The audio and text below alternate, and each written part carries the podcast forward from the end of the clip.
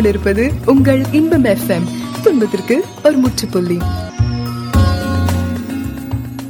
ஆண்டவராகிய இயேசு கிறிஸ்துவின் நாமத்தினாலே உங்களை வாழ்த்தி வரவேற்பதில் மிகுந்த மகிழ்ச்சி அடைகிறேன். W W W dot Inbam FM dot com என்ற இணையதள வானொலி நீங்கள் கேட்டுக்கொண்டு இருக்கிறீர்கள் இது மாற்றங்களின் நிகழ்ச்சி. நான் உங்கள் அன்பு சகோதரன் ஜான் மோகன பிரகாஷ் ஒவ்வொரு நாளும் மாற்றங்கள் இந்த நிகழ்ச்சியில் அநேகர் ஆசீர்வதிக்கப்பட்டு வருகிறீர்கள். தேவனுக்கே சகல துதி கன மகிமையும் செலுத்துகிற வேதம் சொல்லுகிறது அவரை நோக்கி பார்த்த முகங்கள் பிரகாசமடைந்தன. அவைகள் வெட்கப்பட்டு போகவில்லை. அவரை நாம் நோக்கி பார்க்கிற பொழுதெல்லாம் நம்முடைய முகங்கள் பிரகாசம் அடைகின்றன நம்முடைய இருளை வெளிச்சமாய் மாற்றுகிறார். நம்முடைய வெட்கத்தை துடைத்து கனத்தை அருளுகிறார். துக்கத்தை சந்தோஷமாய் மாற்றுகிறார். தீமையாய் தோன்றுகிற யாவையும் நன்மையாய் முடிய பண்ணுகிறார் நம்முடைய தேவன் நம்மை காண்கிறவர். இந்த நாளிலும் கர்த்தர் உங்களை காண்கிறார். God knows what you going through நீங்கள் கடந்து போகிற அந்த பாதையை தேவன் அறிந்திருக்கிறார். நிச்சயமாய் இன்றைக்கு உதவி செய்வார். சங்கீதக்காரன் சொல்லுகிறான் எனக்கு ஒத்தாசை வரும் பர்வதங்களுக்கு நேராக என் கண்களை ஏறெடுக்கிறேன். வானத்தையும் பூமியையும் உண்டாக்கின கர்த்தரிடத்திலிருந்து எனக்கு ஒத்தாசை வரும். இன்றைக்கும் உங்களை மறவாத தேவன் உங்களை காண்கிற தேவன் நமக்கு ஒத்தாசை செய்கிறவராயிருக்கிறார். ஆகவே கலங்காதிருங்கள் கவலைப்படாதிருங்கள். கர்த்தர் நமக்கு உதவி செய்கிறவர். நம்மை பெயர் சொல்லி அழைத்த தேவன் நம்மை காண்கிறார். கலங்காதே மனமே உன்னை காத்திடுவார். ஒருவேளை இந்த நாட்களிலே உலகமே ஸ்தம்பித்து போயிருக்கிற இந்த வேளையில் நீங்களும் கூட பலவிதமான சவால்களில் சந்தித்து கொண்டிருக்கலாம். சவால்களை சந்தித்து கொண்டிருக்கலாம். எல்லா இடங்களிலும் தொழில் முடங்கி இருக்கிறது. அநேகருக்கு என்னுடைய கம்பெனியிலிருந்து சம்பளம் வரலை. இப்படி பல பிரச்சனைகள் எதுவாக இருந்தாலும் சரி கர்த்தர் நமக்கு செய்த நன்மைகளை எண்ணி பார்ப்போம். இந்த வருடத்தின் பாதிக்கு மேலே ஆண்டவர் நம்மளை கொண்டு வந்திருக்கிறார். ஏழு மாதங்களை கடந்து எட்டாவது மாதத்திற்குள் நாம் பிரவேசித்திருக்கிறோம். எத்தனை பெரிய கிருபை எத்தனை பெரிய கிருபை. நாம் அவர் செய்த நன்மைகளை எண்ணி பார்க்க வேண்டாமா?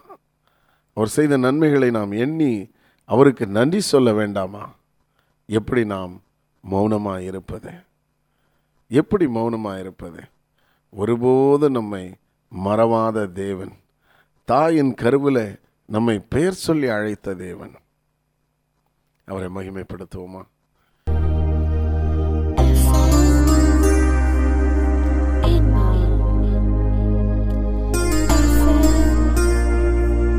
உலகத்தின் பல பாகங்களிலும் இருந்து இணைந்திருக்கிற உங்கள் ஒவ்வொருவரையும் நான் மீண்டும் ஒரு விசை வரவேற்கிறேன்.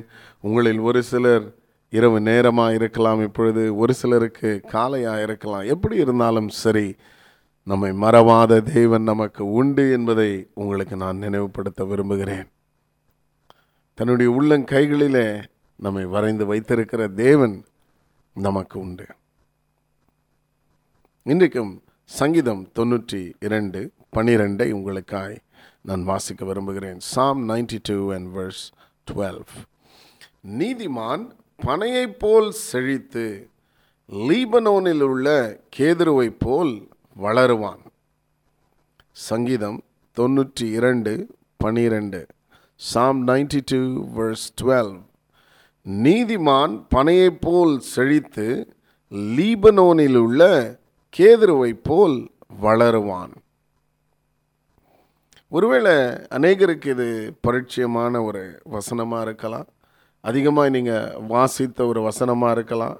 கேட்ட ஒரு வசனமாக இருக்கலாம். பொதுவாகவே சங்கீத புத்தகங்கள் நம்ம எல்லாருடைய இருதயத்திற்கும் நெருக்கமான ஒரு பகுதி வேதத்தில்.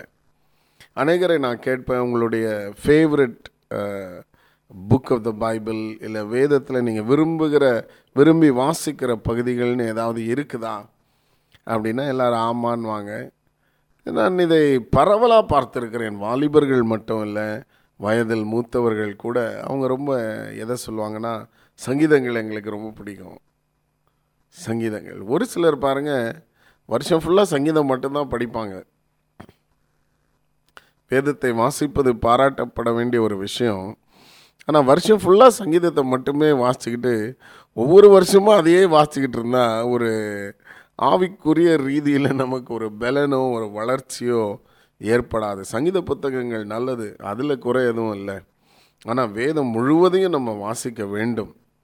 வேதம் முழுவதையும் நாம் நம்முடைய இருதயத்தில் பதிய வைக்க வேண்டும். சங்கீதங்கள் வேதத்தின் ஒரு பகுதி. ஆகவே சங்கீத புத்தகங்களை விரும்புகிறதில் எந்த தப் தவறும் இல்லை. சங்கீத புத்தகங்களை விரும்பி அதிகமாய் வாசிப்பதிலும் தவறு இல்லை. ஆனால் வேதத்தின் மற்ற பகுதிகளையும் நம்ம வாசிக்க வேண்டும். சில வேத வசனங்கள் கொஞ்சம் கடினமாக பேசுகிற மாதிரி கூட நமக்கு தோன்றலாம். ஆனாலும் கர்த்தர் அவைகள் மூலமாக நம்மோடு இடைபடுவார். நாம் வேதம் முழுவதையும் வாசிக்க வேண்டும். நேரம் எடுத்து வாசிக்க வேண்டும். பொதுவாக இந்த சங்கீதத்தை மட்டும் வாசிச்சுட்டு போகிறவங்க பாருங்கள் அதிகமாக நேரம் வேதத்துக்கு கொடுக்க முடியாத சூழ்நிலைன்னு யாருமே சொல்ல முடியாது. கொடுப்பது இல்லை. வேதத்திற்கு அதிகமாக கொடுப்பது இல்லை. ஒரு நபரோடு உட்கார்ந்து பேசணுன்னா பல மணி நேரம் பேச முடியும். ஆனால் வேதத்தை உட்கார்ந்து வாசிக்க மனம் இல்லாமல் இருப்பதினால்தான் சிறிய சிறிய பகுதிகளாக பார்த்து வாசிக்கிறத நம்ம பார்க்குறோம். அவர்கள் வாசிப்பதை பாராட்ட வேண்டும். பட் ஆனால் நம்ம எல்லாருமே வளர வேண்டும். வேதத்தை அதிகமாய் வாசிக்க வேண்டும். வேதம் முழுவதையும் மற்ற பகுதிகளையும் நாம் வாசிக்க வேண்டும். வேதத்தின் மூலமாக தேவன் நம்மோடு பேசுகிறார். இன்றைக்கும் கத்தர் இந்த வசனத்தின் மூலமாய் நம்மோடு சில காரியங்களை பகிர்ந்து கொள்ள விரும்புகிறார். அதை என் இருதயத்தில் நான் உணர்ந்து கொண்டிருக்கிறேன். நீதிமான் பனையைப் போல் செழித்து லீபனோனில் உள்ள கேதுருவைப் போல் வளருவான். நீதிமான் பனையைப் போல் செழித்து லீபனோனில் உள்ள கேதுருவைப் போல் வளருவான். அருமையான ஒரு வேத வசனம். இந்த வசனத்தை சற்று விளக்கமாக நாம் பார்க்க போகிறோம்.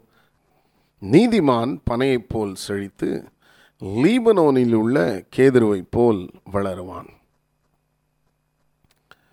ஒரு ரொம்ப இன்ட்ரெஸ்டிங்கான ஒரு ஆர்டிக்கிளை நான் வாசித்தேன். பொதுவாக இஸ்ரேல் தேசம் ஒரு அதிகமான ஹிஸ்ட்ரி நிறைந்த ஒரு தேசம். பாருங்கள் நான் கொஞ்சம் இந்த அகழ்வாராய்ச்சி இதெல்லாம் கொஞ்சம் இந்த வீடியோஸ் எல்லாம் பார்த்துக்கிட்டு அதெல்லாம் வாசிக்கிட்டு இருப்பேன். அவங்க தேசத்தில் நடக்கிற அந்த அகழ்வாராய்ச்சிகள் அப்போ பல ஆண்டுகளுக்கு முன்பு ஏறக்குறைய நாற்பது ஐம்பது ஆண்டுகள் இருக்குன்னு நினைக்கிறேன். ஸோ அந்த டைமில் மசாடா அப்படின்னு ஒரு இடம் அங்கே வந்து ஒரு அரண்மனை கண்டுபிடிக்கப்பட்டது. பொதுவாக வந்து அவங்க என்ன சொல்கிறாங்கன்னா இஸ்ரேலில் எங்கே தோணினாலும் ஒரு பில்டிங் போடணும்னு தோணினாலோ இல்லை ஒரு பார்க்கு ஏதோ ஒரு மண்ணை தோணினாலே அங்கேருந்து ஏதாவது ஒரு வேல்யூபிள் திங்ஸ் கிடைக்கும் அப்படின்னு சொல்லி. அப்போ இந்த அரண்மனை ஏரோதுடைய அரண்மனை என்று அவர்கள் கருதுகிறார்கள். அந்த அரண்மனை கண்டுபிடிக்கப்பட்டது. அப்போ பொதுவாக இப்படி ஒரு இடம் தோண்டப்படும் பொழுது கண்டுபிடிக்கப்பட்டால் அங்கே இருக்கிற பொருட்களை எல்லாம் டாக்குமெண்ட் பண்ணுவாங்க பாருங்கள் உடஞ்சி போய் ஒரு சின்ன ஒரு பானையினுடைய ஓடுனா கூட அதை எழுதி அதை ஃபோட்டோ எடுத்து அதை ஆராய்ச்சி செய்து இது இந்த காலத்துக்கு உரியது ஸோ இப்போ இந்த டைமில் வாழ்ந்த ஜனங்கள் வந்து இப்படிப்பட்ட பானைகள் பாத்திரங்களை பயன்படுத்தினார்கள். அதனால் அவங்க உணவு முறை இப்படி இருந்திருக்கலாம் வாழ்க்கை முறை இப்படி இருந்திருக்கலாம். இதெல்லாம் ஒரு பெரிய ஆராய்ச்சி. வாழ்நாளெல்லாம் ஆராய்ச்சி செய்வாங்க இதெல்லாம். அப்போ பாருங்கள் இந்த அரண்மனையில் ஒரு பகுதியில் ஒரு சின்ன விரிசல் கூட இல்லாத ஒரு பானை கண்டுபிடிக்கப்பட்டது. இது ஒரு பெரிய ஆச்சரியம் அவங்களுக்கு. அப்படியே மண்ணில் புதைந்து இருந்தது. அதை ரொம்ப கவனமாக அதை எடுத்து அந்த பானையை திறந்து பார்த்துருக்குறாங்க. பார்த்தா அதுக்குள்ளே பேரிச்சம்பழத்தினுடைய விதைகள் இருந்திருக்கின்றன. உடனே அதை அப்படியே வந்து பத்திரப்படுத்தி அதை ஃபோட்டோலாம் எடுத்து பத்திரப்படுத்தி வச்சுட்டாங்க.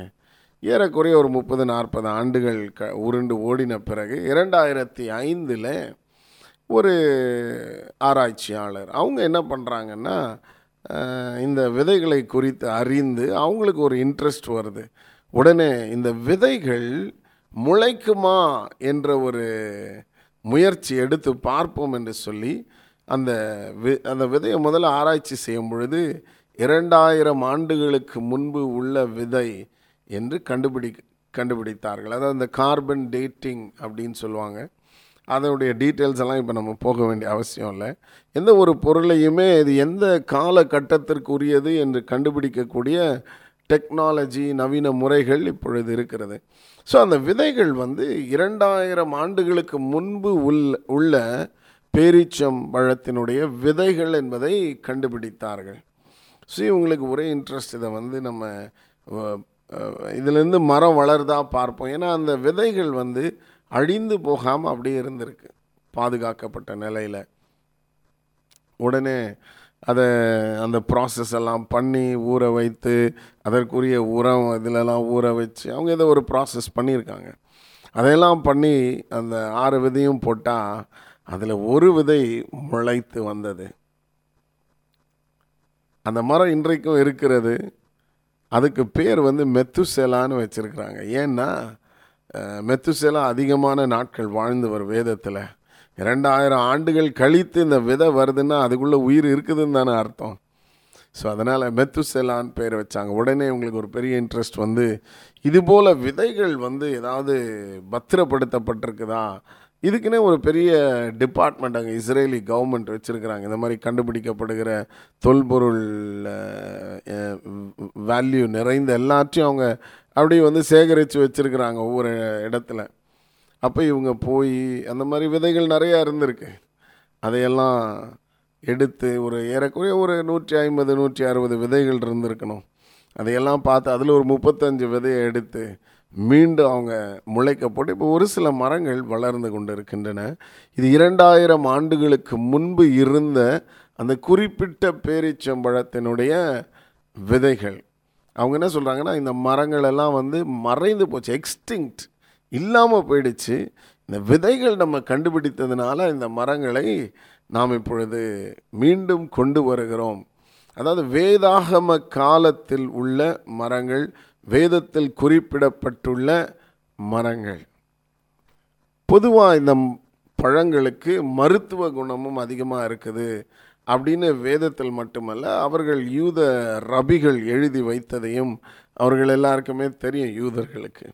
ஸோ அதனால தான் ரொம்ப ஸ்பெஷல் இன்ட்ரெஸ்ட் அவங்களுக்கு இதை வந்து வளர்த்து இதை நம்ம வாசித்தபடி நாம் கேள்விப்படுகிறபடி இதில் மருத்துவ குணங்கள் இருக்கிறதா அப்படின்ட்டு. ஏன்னா இப்போ இருக்கிற பேரிச்சம்பழ மரங்கள் எல்லாம் மாடர்னாக வந்தது. அந்த பிப்ளிக்கல் டைம்ஸில் உள்ள மரங்கள் அல்ல என்பதனாலே ஒரு பெரிய எதிர்பார்ப்பு ஒரு பெரிய முயற்சியை எடுத்தார்கள். வேதத்தை வாசிக்கும் பொழுது நம்ம ஒன்றை புரிந்து கொள்ள வேண்டும். அவர்கள் வாழ்ந்த நாட்கள் வேறு அவங்க வாழ்ந்த காலம் வேற அன்றைக்கு இருந்த கலாச்சாரம் வேற. இதை கொஞ்சம் நம்ம புரிஞ்சுக்கிட்டால் வேத வசனங்களை இன்னும் ரொம்ப தெளிவாக நம்ம புரிந்து கொள்ளலாம். இதை எழுதினவர்கள் என்ன சொல்ல வருகிறார்கள் என்பதை நாம் புரிந்து கொள்ள முடியும். ரொம்ப தெளிவாக நாம் புரிந்து கொள்ளலாம். இங்கே சங்கீதக்காரன் நீதிமான் பனையை போல செழித்து அவன் பனையை போல செழிப்பான் அப்படின்றார். இதை வாசிக்கும் பொழுதெல்லாம் எனக்கு ரொம்ப நாள் பார்த்தீங்கன்னா நான் இங்கே சென்னையில் பிறந்து வளர்ந்து இப்போ சென்னையில் இருந்தால் பேசிக்கிட்டு இருக்கிறேன். கர்த்தருக்கு மகிமை உண்டாகட்டும். அப்போ இந்த சென்னையில் பார்த்தீங்கன்னா இந்த பனை மரம் இருக்கும். பாம் ட்ரீஸ் ஆங்கிலத்தில் the riches shall flourish like the palm தான் வருது. ஸோ அதனால் பாம் ட்ரீஸ்னால் இந்த நுங்கு எடுக்கிறது பனை வெல்லம் இந்த மாதிரி இந்த பாம் ட்ரீ இதை தான் நான் பார்த்து வளர்ந்துருக்கிறேன். ஸோ என்னுடைய மனமெல்லாம் இந்த பனை மரத்தை தான் யோசிச்சுக்கிட்டு இருந்தேன். பட் சங்கீதக்காரன் இந்த பனை மரத்தை பார்த்தே இருக்க முடியாது. அவன் பார்த்ததெல்லாம் இந்த பேரிச்சம் மரம் அதுவும் பனை மரத்தினுடைய குடும்பத்தில் தான் வருது. It it belongs to the palm family so அந்த நாட்களின் அவன் வாழ்ந்த நாட்களில் இருந்த பனை மரங்கள் பாருங்கள் நான் அந்த வீடியோ கூட பார்த்தேன். இந்த இரண்டாயிரம் வருடங்களுக்கு முன்பு உள்ள விதையிலிருந்து பிறந்த அந்த மரம் இன்றைக்கு ரெண்டாயிரத்தி ஐந்தில் அதை விதையை வளர செய்து இன்றைக்கு இரண்டாயிரத்தி இருபதில் இருக்கிறோம் பதினைந்து ஆண்டுகள். அந்த மரம் ஒரு வளர்ந்துருக்கு கொஞ்சம் நல்லா வளர்ந்துருக்கு. ஆனால் பார்த்தால் அந்த மரத்துடைய வீடியோ பார்த்தேன் நல்ல ஒரு திக்கான ட்ரங்க் அதனுடைய அதனுடைய ட்ரங்க் அந்த அந்த மரம். அந்த மரம் வந்து மற்ற பேரிச்சம்பழ மரங்களைப் போல அல்ல. அதையும் காமிக்கிறாங்க இதையும் காமிக்கிறாங்க. ஏறக்குறைய ஒரு ரெண்டு மூன்று மடங்கு மற்ற மரங்களை இப்பொழுது இந்த நவீன காலத்து மரங்களை விட இது நல்ல தடிமனாக நல்லா ஹெல்த்தியாக பார்ப்பதற்கே ஒரு கம்பீரமாக இருந்தது. அப்போ இந்த மரங்கள் இவங்க என்ன சொல்கிறாங்கன்னா ஈஸியாக முப்பது மீட்டர் உயரம் வளரும். முப்பது மீட்டர்னு சொன்னால் ஒரு நூறு அடி குறைந்தது. நூறுக்கு மேலே தான் வரும். ஒரு மீட்டர் மூன்று புள்ளி ஆறு ஏழு அடிகள். ஸோ அந்த இப்போ மேக்ஸ் கிளாஸ் எடுக்கலை. பட் இருந்தாலும் easily hundred feet that's what they say அவங்க சொல்கிறது நூறு அடியாவது வளரணும் இந்த மரம். அப்போ நூறு அடின்றதை நீங்கள் கொஞ்சம் பாருங்கள் நம்ம அண்ணாந்து பார்த்தா எங்கேயோ மேலே இருக்கும் அது. அப்போ நீதி மன்னிக்கணும். சங்கீதக்காரன் இதை பார்த்தவன். அவனுடைய வாழ்க்கையில் அவன் இந்த பேரிச்சம்பழங்களை பார்த்து அவன் என்ன சொல்கிறான்னா நீதிமான் பனையை போல செழிப்பான். அப்படின்னா உயர்ந்துக்கிட்டே போகும் இந்த மரம். உயர்ந்துக்கிட்டே போகும். அண்ணாந்து பார்க்கிற ஒரு உயரம். இப்போ சென்னையில் பார்த்தீங்கன்னா தென்னை மரம் இருக்குது பனை மரம் இருக்குது. இதெல்லாம் அப்படி ஒன்றும் பெரிய உயரமாக இருக்காது. அஃப்கோர்ஸ் இந்த பனை இங்கே இருக்கிற பனை கூட கொஞ்சம் உயரமாக தான் இருக்கும். தென்னையை விட உயரமாக இருக்கும். பட் நூறு அடின்றது நான் நினைக்கிறேன் ஒரு நல்ல உயரம். ஸோ இந்த நீதிமான் பனையைப் போல செழித்துன்னு சொல்லும் பொழுது உயரத்தை மட்டும் குறிப்பிடவில்லை. இந்த பேரிச்சம்பழம் பார்த்தீங்கன்னா மரங்கள் அல்லது நல்ல வெயிலில் மற்ற செடிகள் வளரவே முடியாத ஒரு இடத்துல செழித்து நிற்கும். வனாந்திரத்தில் கூட பார்த்தீங்கன்னா அப்படியே ஒரு குரூப் குரூப்பாக இருக்கும். இந்த ஒயாசஸ்ன்னு சொல்லுவாங்க. எங்கேயாவது தண்ணீர் தடாகம் போல் இருந்தால் அங்கே உடனே கொஞ்சம் பேரிச்சம்பழங்கள் மரங்கள் வளரும். அந்த வனாந்திரத்தில் மற்ற எந்த ஒரு செடியும் வளர முடியாத இடத்துல இந்த பேரிச்சம் மரம் நன்றாக நின்று பசுமையாக இலைகளோடு பழங்களை கொடுக்கும். அங்கே சர்வைவலே கஷ்டம். ஆனால் இது அவ்வளோ செழிப்பாக நின்று பழங்களை கொடுத்து நிழலை கொடுத்து ஆசிர்வாதமாய் விளங்குகிறது. அதை பார்த்து தாவிது இங்கே சொல்லுகிறான் நீதிமான் பனையைப் போல செழிப்பான். நீதிமான் பனையைப் போல செழிப்பான். எவ்வளோ அழகான ஒரு வசனம். வி ஹவ் டு அண்டர்ஸ்டாண்ட் வேதத்தை நாம் புரிந்து கொள்ள வேண்டும். இன்றைக்கும் நீதிமான் பனையைப் போல் செழித்து லீபனோனில் உள்ள கேதுருவை போல் வளருவான் என்ற வசனத்தை சற்று கவனித்து கொண்டிருக்கிறோம் தியானித்து கொண்டிருக்கிறோம். இரண்டாயிரம் ஆண்டுகளுக்கு முன்பு உள்ள விதைகள் ஒரு அகழ்வாராய்ச்சியில் கண்டுபிடிக்கப்பட்டு அந்த விதைகள் முளைக்குமா என்ற முயற்சியில் ஈடுபட்ட பொழுது ஒரு விதையிலிருந்து ஒரு விதை துளிர்த்தது மரமாய் நிற்கிறது. இந்த பேரீச்சம்பழ மரங்களிலே பாருங்க. ஆண் மரம் பெண் மரம்னு இருக்கான். நமக்கு இது தெரியறதில்ல. இந்த பெண் மரங்கள் மட்டும்தான் பழங்களை கொடுக்க முடியும். ஆண் மரங்கள் அதற்குரிய அந்த போலன் போலனை வந்து தி கிவ் பாலினேட் பண்ணுறதுக்காக அப்போது இந்த முதல் துளிர்த்த மரம் ஒரு ஆண் மரம். அதனால் அதற்கு மெத்துசெலா என்று பெயர் வைத்திருக்கிறார்கள். இது தொடர்ந்து கொஞ்சம் நான் இதை ஆராய்ச்சி செய்து வாசித்துக்கிட்டு இருந்தேன். அப்போது அந்த மற்ற வேற ஒரு ஆர்டிக்கிளில் என்ன வாசிச்சேன்னா இந்த மாதிரி ஆடம் இப்படி பெயர்கள் வந்து ஒரு ஆறு பெயர்கள் வந்தது. நான் ஏதோ மனுஷங்களை பற்றி பேசுகிறாங்கன்னு பார்த்தா வேறு ஒரு பேட்ச்ல இருந்து ஆறு மரங்கள் துளிர்த்திருக்கிறது. இது மூல இது போல் பழங்கால விதை. அதுக்கும் பிப்ளிக்கல் நேம் தான் வச்சுருக்கிறாங்க. இதில் ஒரு இரண்டு மூன்று மரங்கள் பெண் மரங்கள். இப்போ ஒரு பெரிய எதிர்பார்ப்போடு இருக்கிறாங்க. இந்த பழங்காலத்து பேரிச்சம்பழங்களை நாம் கொண்டு வரப்போகிறோம் இதுவரை அவைகள் பூமியிலிருந்து மறைந்து விட்டன என்று கருதப்பட்ட பேரிச்சம்பழங்கள் அப்போ இந்த வெரைட்டியை நம்ம திரும்பி கொண்டு வரோம். இது வந்து வேதத்திலும் ரபிகளும் மிகுந்த மருத்துவ குணமுடைய மரு பழங்கள் என்று எழுதி வைத்திருக்கிறபடினால ஒரு பெரிய எதிர்பார்ப்பு நிலவுகிறது. அப்போ சங்கீதக்காரன் அவன் ஆயிரம் ஆயிரம் ஆண்டுகளுக்கு முன்பு வாழ்ந்த அவனுடைய நாட்களிலே அவன் கண்ட மரங்கள் இவை.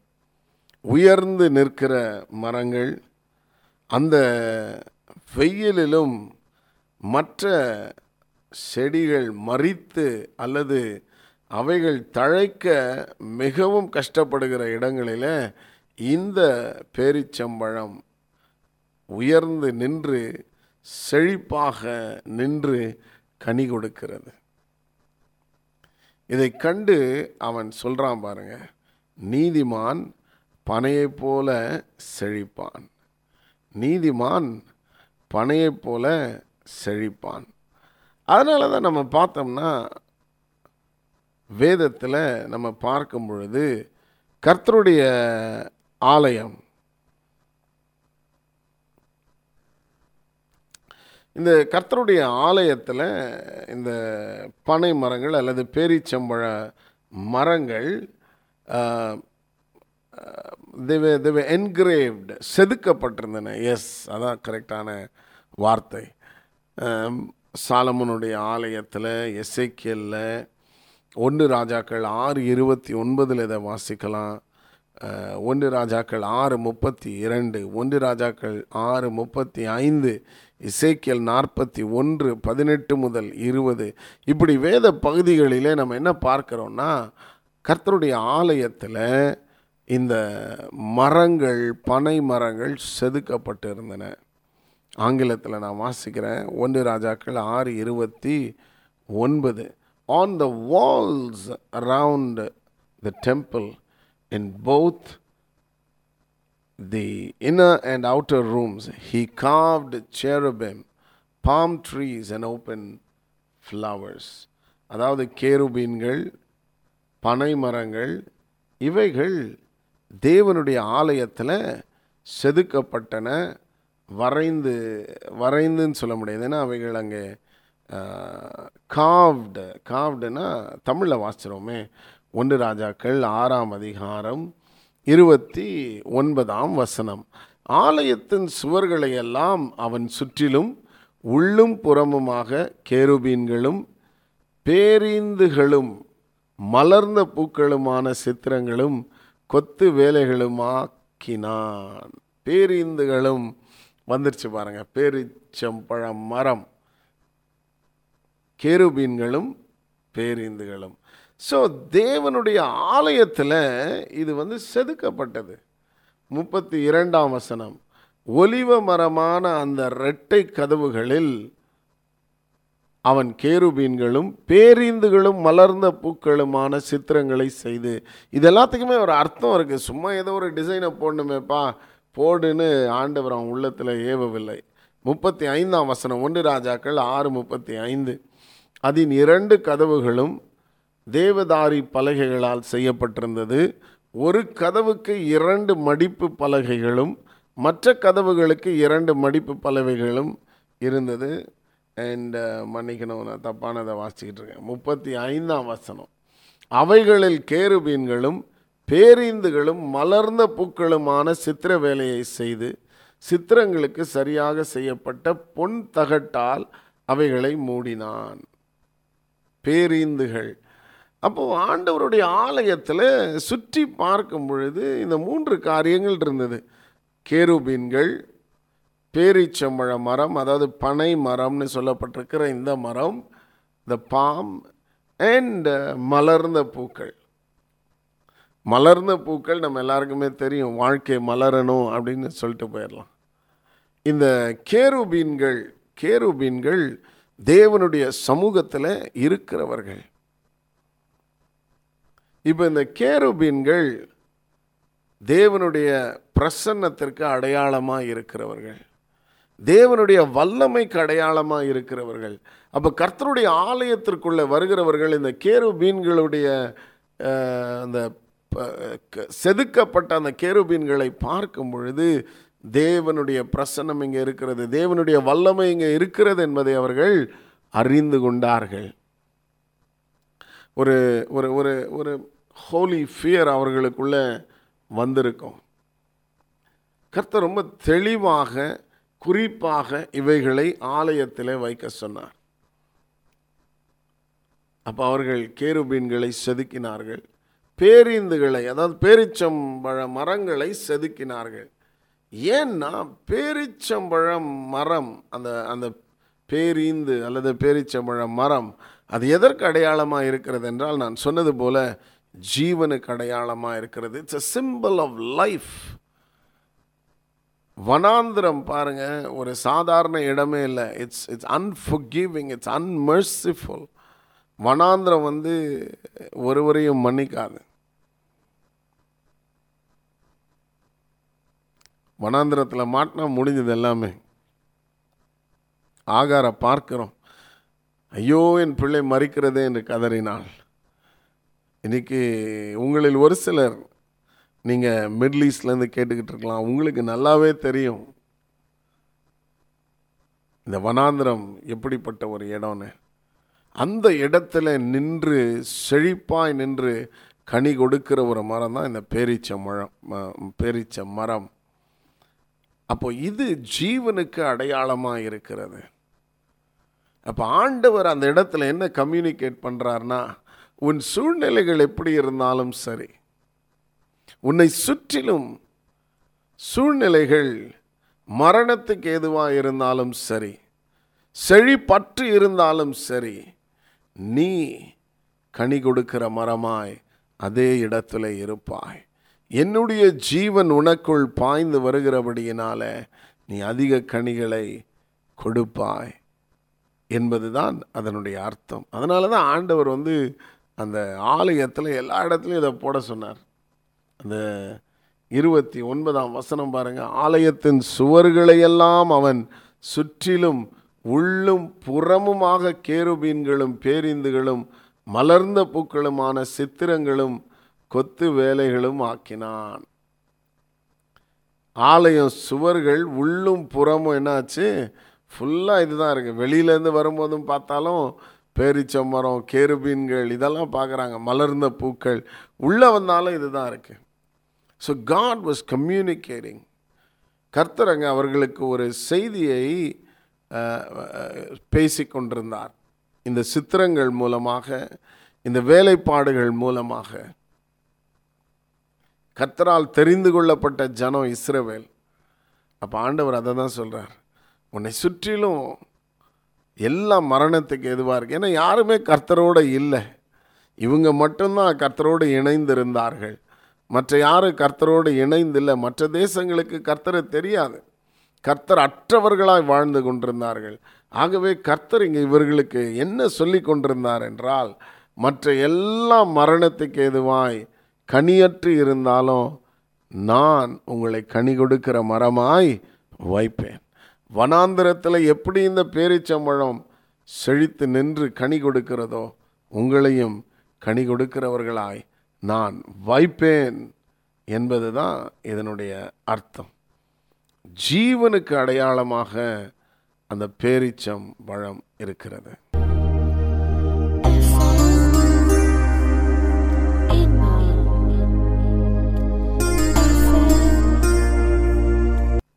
நீதிமான் பனையைப் போல செழித்து வளருமான் இந்த பனை என்றால் பேரிச்சமழ மரத்தை குறிக்கிறது ஆங்கிலத்தில் பாம் என்று வருகிறது டேட் பாம். தேவனுடைய ஆலயத்தில் இந்த பேரிந்துகள் பேரிச்சம்பழ மரங்கள் வரையப்பட்டிருந்தன செதுக்கப்பட்டிருந்தன. ஸோ இந்த பேரிச்சம்பழம் ஜீவனை குறிக்கிறது. அது மட்டுமல்ல அந்த நாட்களில் பார்த்தீங்கன்னா இந்த பேரிச்சம்பழ பேரிச்சம்பழ மரம் இந்த மரத்தினுடைய இலைகள் கூடைகள் பின்ன இதுக்கெல்லாம் பயன்படுத்தினாங்க. அடுத்தது அதனுடைய ஸ்டாக் இதெல்லாமே ஃபியூவலுக்கு பயன்படுத்தினார்கள். அடுத்தது அந்த மரக்கட்டைகள் இந்த ட்ரங்க்கை வந்து என்ன பண்ணுவாங்களாம் வீடுகள் கட்ட ஃபர்னிச்சர் நாற்காலி மேஜை இதையெல்லாம் செய்ய வேலி அடைக்க இதுக்கெல்லாம் பயன்படுத்தி இருக்கிறார்கள். மிக முக்கியமாக படகுகள் செய்வதில் கப்பல்கள் செய்வதில் இந்த மரங்கள் பயன்படுத்தப்பட்டிருக்கின்றன. அந்த நாட்களில் நம்ம புரிஞ்சுக்கணும் நம்ம வந்து எல்லாமே மரத்தில் தான் அவங்க செய்து கொண்டிருந்தார்கள். ஸோ இந்த மரத்தை பயன்படுத்தி படகுகளும் கப்பல்களும் செய்யப்பட்டன. ஏன்னா அந்த நாட்களில் வணிகத்திற்கு மிக மிக உதவியாக இருந்தவை கப்பல்கள். கடல் கடந்து அப்படி தான் சொல்லுவாங்க. வானத்தில் பறந்துன்னு அவங்களுக்கு சொல்லவே முடியாது. ஏன்னா அந்த நாட்களில் ஆகாய விமானங்கள் இல்லை. ஸோ கடல் கடந்து அவர்கள் ஒரு வணிகம் செய்யணும் இல்லை ஒரு வியாபாரம் செய்யணும்னா கப்பல் தான். ஸோ கப்பல் செழிப்பை பொருளாதார செழிப்பை குறிக்கின்றன. இந்த பேரீச்சம் பழ மரத்தினால மிகுந்த ஆதாயம் உண்டானது. நான் சொன்னது போல் கூடைகள் பின்னுவது மற்ற இதெல்லாமே ஃபர்னிச்சர் செய்வதனாலும் சரி. அது ஒரு ஆதாயம் தானே அந்த மரத்தின் மூலமாக. ஸோ ஆகவே ஒரு பொருளாதார செழிப்பை இந்த பேரீச்சம் பழ மரம் குறிக்கிறது. ஸோ நீ ஜீவனோடு வாழ்வது மட்டுமல்ல பொருளாதாரத்திலும் நீ செழித்து ஓங்குவாய் என்பது தான் இதிலிருந்து நாம் விளங்கி கொள்ள வேண்டும்.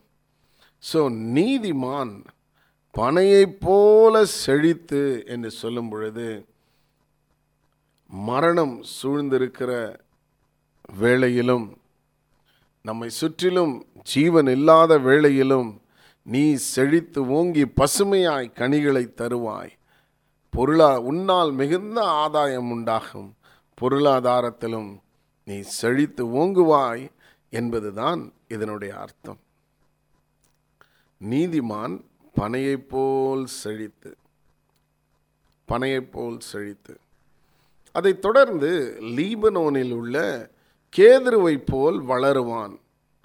இது இன்னொரு மரம் கேதுரு மரம். அதுவும் குறிப்பாக லீபனோனில் உள்ள கேதுருவை போல வளருவான் அப்படின்னு இங்கே இவர் குறிப்பிட்டிருக்கிறார். ஆடம் கிளார்க்ஸ் காமெண்ட்ரி அப்படின்னு ஒரு பெரிய புத்தகம் இருக்கிறது. ஆடம் கிளார்க் அப்படின்ற ஒரு வேதத்திற்கு அவர் அந்த காமெண்ட்ரி எழுதியிருக்கிறார். அதில் அவர் என்ன குறிப்பிடுகிறார் என்றால் ஆயிரத்தி அறுநூற்றி நாற்பத்தி ஏழாம் ஆண்டு சிக்ஸ்டீன் ஃபார்ட்டி செவன் ஒருவர் இந்த லீபனோனில் உள்ள கேதுரு மரங்கள் என்றால் என்ன? தெ- தெளிவாய் புரிந்து கொள்ள வேண்டும் என்று அங்கேயே போயிருக்கிறார்.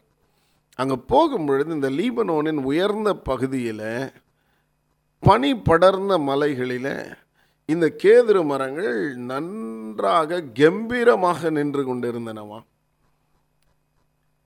அப்போ அந்த நபர் என்ன சொல்கிறாருன்னா இந்த பனி வந்து எல்லாம் உறைந்து மறித்து போகிற ஒரு நிலை. பனியும் அங்கேயும் ஜீவன் ஏன்னா எல்லாமே உறைந்து போய்விடும். ஆனால் அந்த இடத்துல இந்த மரங்கள் செழித்து ஓங்கி அவைகள் கம்பீரமாய் நிற்கின்றன. அப்போ ரெண்டுமே பாருங்க ஜீவன் இல்லாத ஒரு சூழ்நிலையில் ஜீவனோடு நிற்கிறது. கேதுரு மரங்களுக்கு இன்னொரு குவாலிட்டி என்னன்னா வேர்கள் மிக ஆழமாய் செல்லும். இந்த மரம் வந்து எந்த அளவுக்கு உயரும்னா அந்த வேர் எந்த அளவுக்கு ஆழமாய் போகிறதோ அந்த அளவுக்கு தான் இந்த மரம் உயரும் என்று சொல்லப்படுகிறது. அப்போ இந்த கேதுரு மரங்கள் பாருங்கள் வேர் ஆழமாய் ஊன்றி வளருகிற மரங்கள் மிக உயர்ந்து வளருகிற மரங்கள். பனி படர்ந்த இடங்களிலும் மற்ற செடி கொடி மற்ற ஜீவன்கள் உறைந்து மறிக்கிற நிலையிலும் இது செழித்து ஓங்கி வளர்கிறது. ஏன்னா இது இந்த சூழ்நிலையை சார்ந்து இல்லை. அதை தாண்டி ஆழமாய் இதை சென்று அதன் மேல் சார்ந்து இருக்கிறது அப்போ இந்த கேதுரு மரத்தை போல நம்முடைய சூழ்நிலைகளை சாராமல் கர்த்தருடைய வார்த்தையில் நாம் வேரூன்றி ஆழமாய் செல்லும் பொழுது நாம் கேதுருவை போல செழிக்கிறோம். அடுத்தது அந்த நாட்களிலே அரண்மனைகள் கட்ட இந்த கேதுரு மரங்களை பயன்படுத்தினார்கள். ஏன்னா இந்த கேதுரு மரங்கள் ரொம்ப வெண்மையாக இருக்குமா?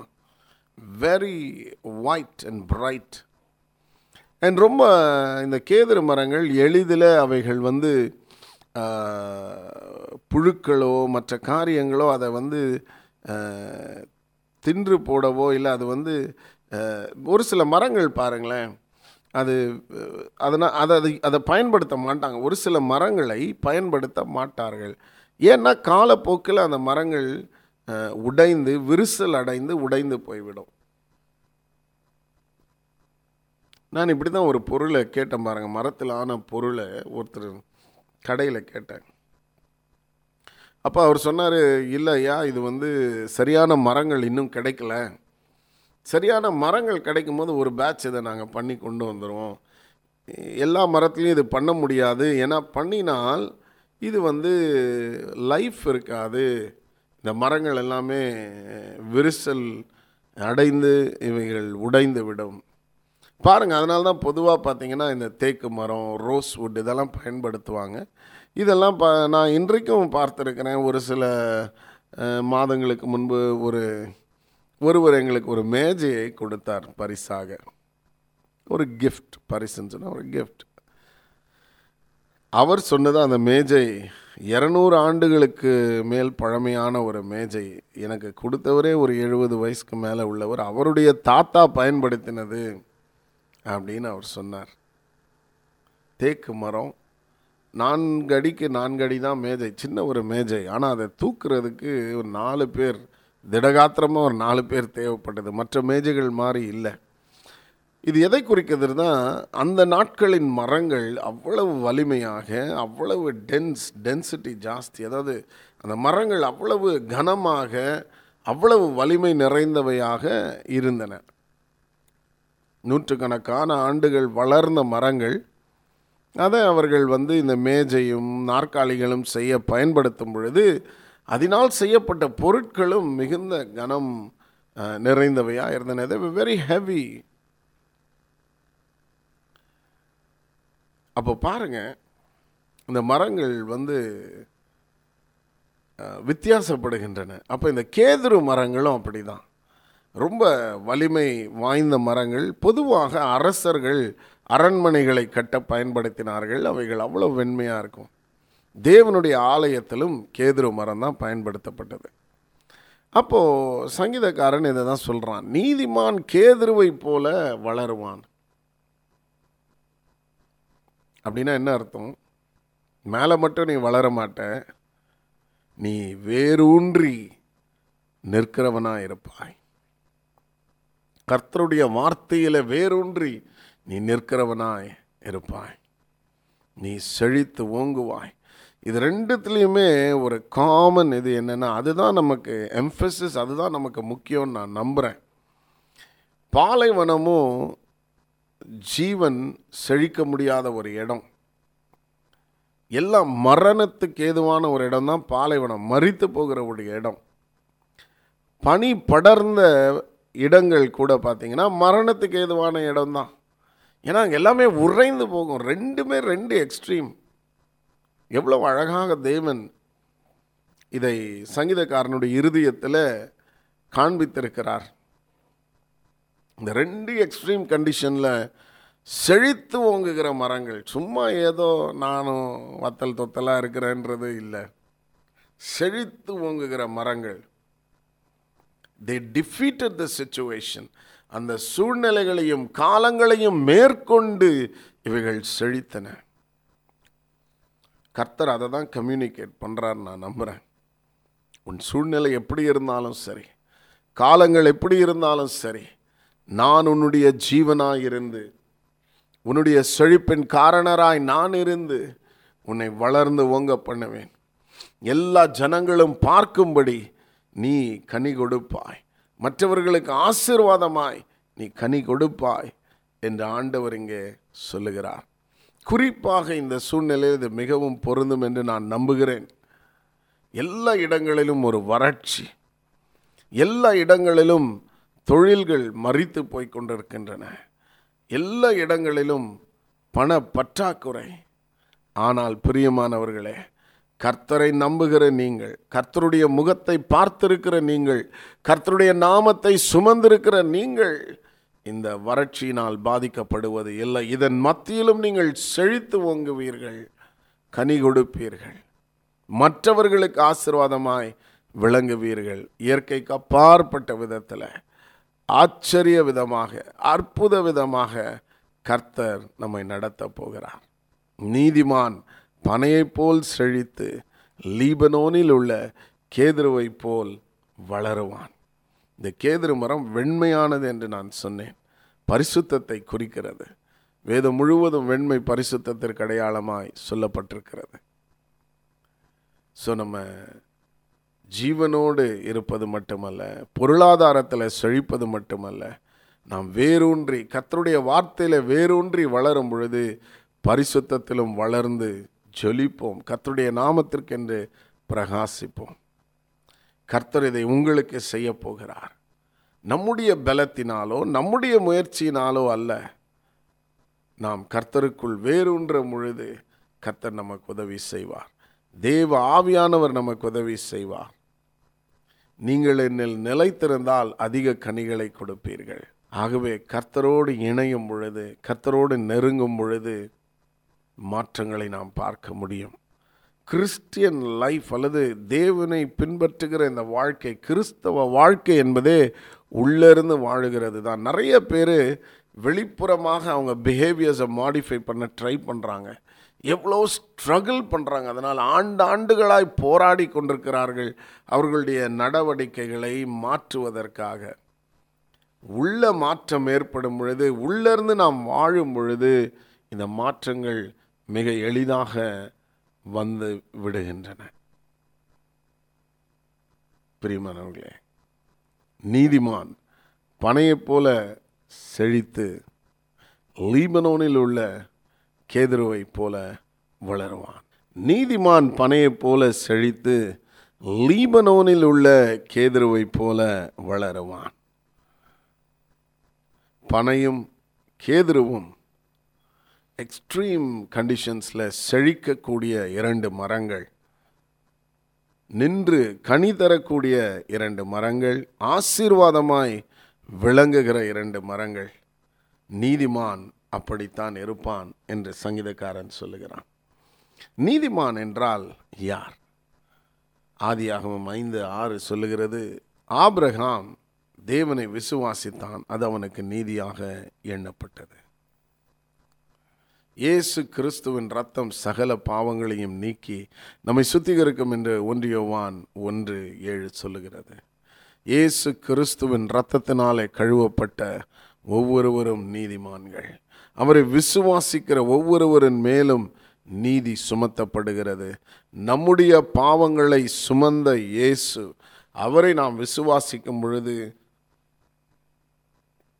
அவருடைய நீதியை நமக்கு அருளுகிறார். நீதிமான் பனையைப் போல் செழித்து லீபனோனில் உள்ள கேதுருவைப் போல் வளருவான். இன்றைக்கும் பிரியமானவர்களே அவனை என்கரேஜ் ஒருவேளை உங்கள் சூழ்நிலைகள் இருளாய் தோன்றலாம். கவலைப்படாதிருங்கள். பனையைப் போல உங்களை செழிக்க பண்ணுகிற தேவன் உண்டு. கேதுருவைப் போல வளர பண்ணுகிற தேவன் உண்டு. கத்த நிச்சயமாய் மற்றவர்களுக்கு ஆசீர்வாதமாய் விளங்கும்படி நமக்கு உதவி செய்வார். உங்களுக்காக நான் ஜெபிக்க விரும்புகிறேன். கண்களை மூடி தேவனை நோக்கி பார்ப்போமா? ஒருவேளை நீங்கள் காரை டிரைவ் பண்ணிக்கிட்டு இருந்தீங்கன்னா கண்களை மூட வேண்டாம். தயவு செய்து ஸோ நம்ம ஜெபிப்போம். அன்பின் பரலோக பிதாவே இந்த நாளிலும் இந்த இன்பம் எஃப்எம்ஐ கேட்டுக்கொண்டிருக்கிற ஒவ்வொருவருக்காகவும் ஜெபிக்கிறேனப்பா ஒவ்வொருவரின் மேலும் உம்முடைய ஆணிகள் பாய்ந்த கரங்கள் இறங்கி வருவதாக ஒவ்வொருவரையும் மார்போடு அணைத்து இப்பொழுது ஆசிர்வதிக்கும்படி ஜெபிக்கிறேன். அப்பா இந்த வசனத்தின்படியே இப்பொழுது இதை கேட்டுக்கொண்டிருக்கிற ஒவ்வொருவரையும் பனையைப் போல செழிக்க பண்ணுவீராக கேதுரு மரங்களைப் போல வளர பண்ணுவீராக கனி தந்து அநேகருக்கு இவர்கள் ஆசீர்வாதமாய் விளங்க ஜெபிக்கிறேன். உடைய பிள்ளைகளை மார்போடு அணைத்து கொள்ளும். இருதயத்தில் வேதனையோடு இதை கேட்டுக்கொண்டிருக்கிற ஒவ்வொருவரையும் ஆற்றி தேற்றும் தைரியப்படுத்தும் பலப்படுத்தும். அது மட்டுமல்ல சுவாமி ஆண்டவரே சரீரத்தில் வியாதியோடு இருக்கிற ஒவ்வொருவருக்காகவும் ஜெபிக்கிறேன்.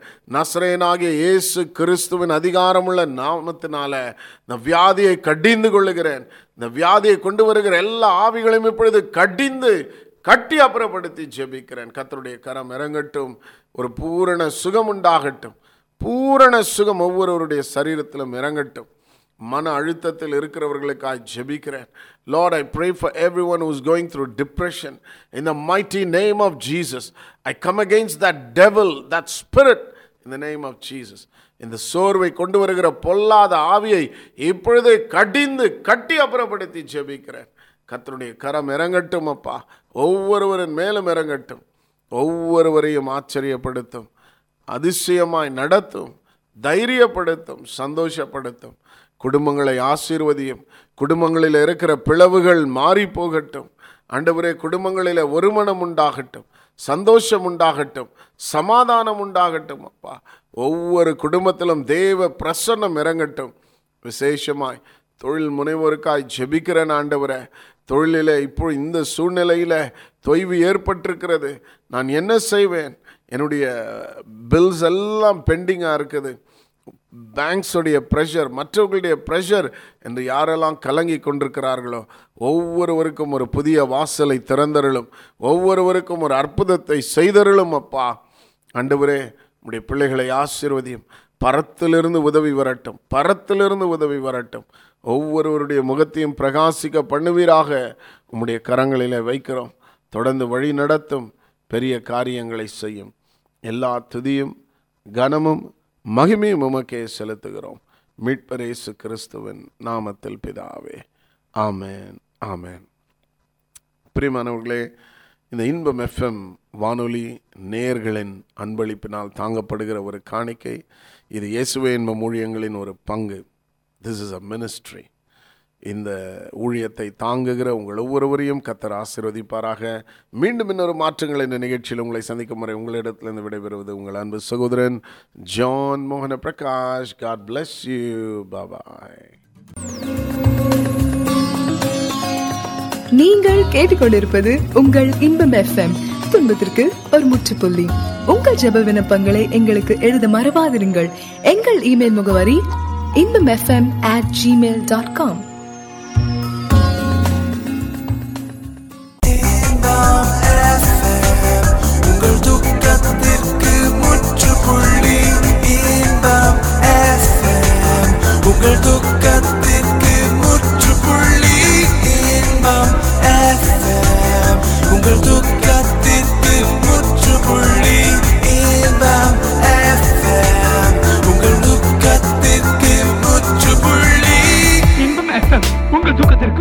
చెప్పండి